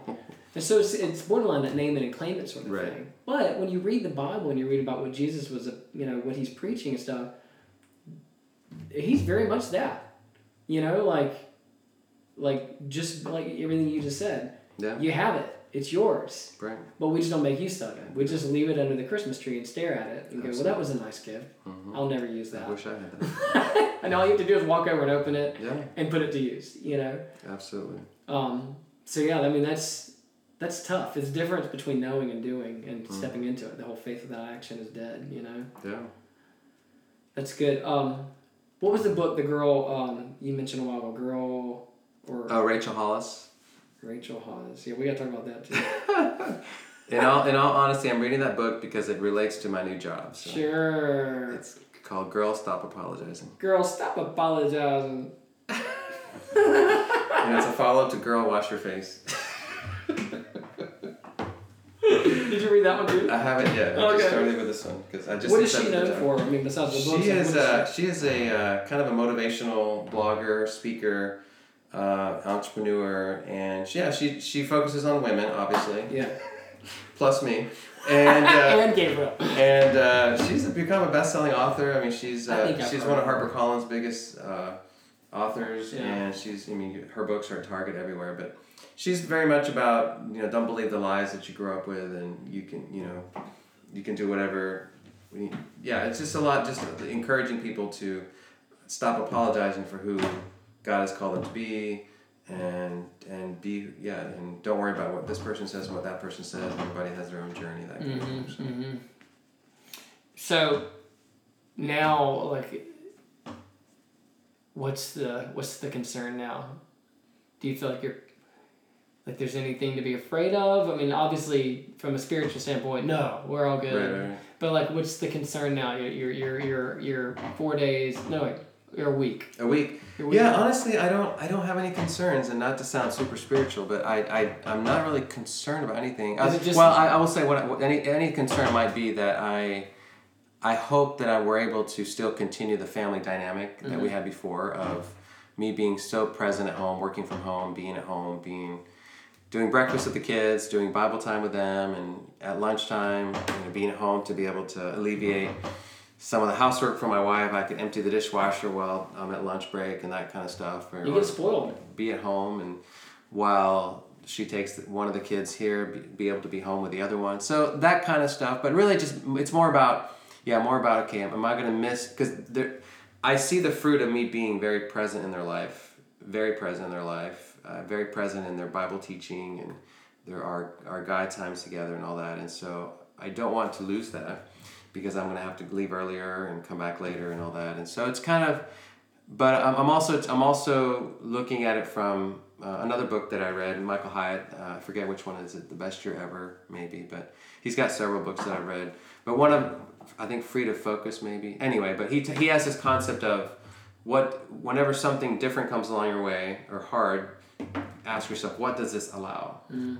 And so and, and actually I, I saw this come into play yesterday because now that I'm no longer doing Baba with my kids, part of me agrees, but then my wife, God gave her a download about what she's going to start doing with them, and I heard it, and I was like, awesome, you know, and it was it was almost a felt val, a validation from God, going, okay, see, I've got your back, you know what what she's doing for them. I was like, that's amazing. I'm so glad you're doing that with them. Yeah. That's a perfect idea for them for the season, and so God is saying, you know, don't worry about it, man.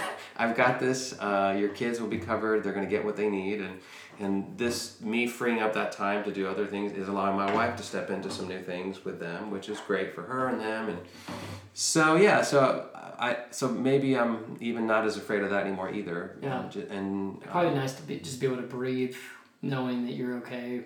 yeah, you know, so yeah. take that pressure off your shoulders. Yeah, and not that I was worried, but you know, you just you, um, I, I've I, like I said, I, I I I know that it's been it's been a huge blessing for me to be home, and you know what that's like, and so. Um, but God knows the season. God knows what my kids need, and so I just have to trust that whatever they need, if it doesn't come directly through me, it'll come through my wife or through other ways, and I just have to be able to release that, you know. And so, Yeah.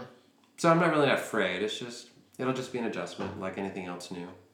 Okay, so let's say someone is in a very similar position you are Mm-hmm. in wrapping up. You've said a lot already, and so for uh, for the sake of you know you can repeat yourself or whatever. But like, what are like like two or three takeaways you go that you would share with somebody?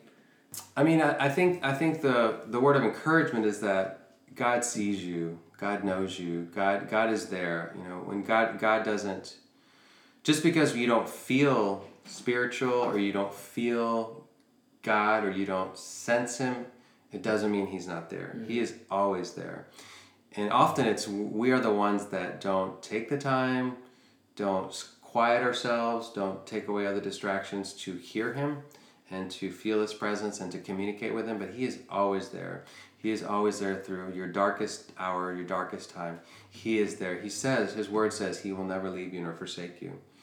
And so, so yeah, I think that's that's my one encouragement. Is he he sees your stuff and He made you, so He formed you in your mother's womb. So He knows all your junk and all, all the good, the bad, and the ugly. And so, and He's still there, and He still wants to be with you. The other thing too is that you know he he's not only with you, but he actually wants to be in relationship with you. He is not some distant God that just made you and took off, said peace out. He's he actually he actually yearns, longs to be with you. He wants to talk to you. He wants to be in your business, not because he's nosy, but he wants to be part of everything you do. And he doesn't want just to be part of your of your spiritual life when you go to church on Sunday or when you're, you know, singing a Chris Tomlin song.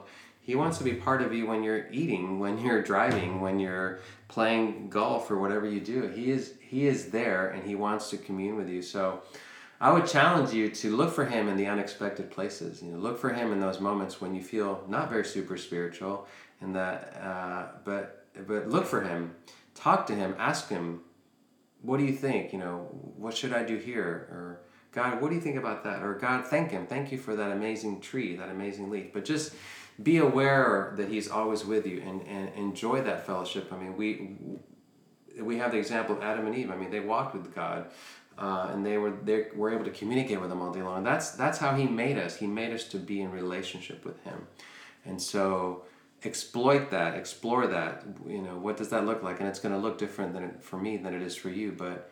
He wants to be in relationship with you all through through the mundane, through all through your whole day. Awesome, dude. Enjoyed it. Thank you. I love it. Thank you for coming to do this. Gabriel Aviles, what did I tell you? Just a sweet, godly, genuine guy. I had such a great time with him, and um, I don't know, just has such a sweet demeanor. So I hope you enjoyed it. I hope it blessed you. If it did, by all means, please reach out to me at I am Chris Lockwood everywhere, except for Twitter. Uh, I am Clockwood, I am C L O C K W O O D, if anybody still uses Twitter. You can also email me at chris at iamchrislockwood.com if you want to share something with me, something in your heart, uh, maybe something you've learned through the podcast. If you want to relay a message through me to Gabriel, um, that's fair too. I would love to do that. I know he would love to hear from you.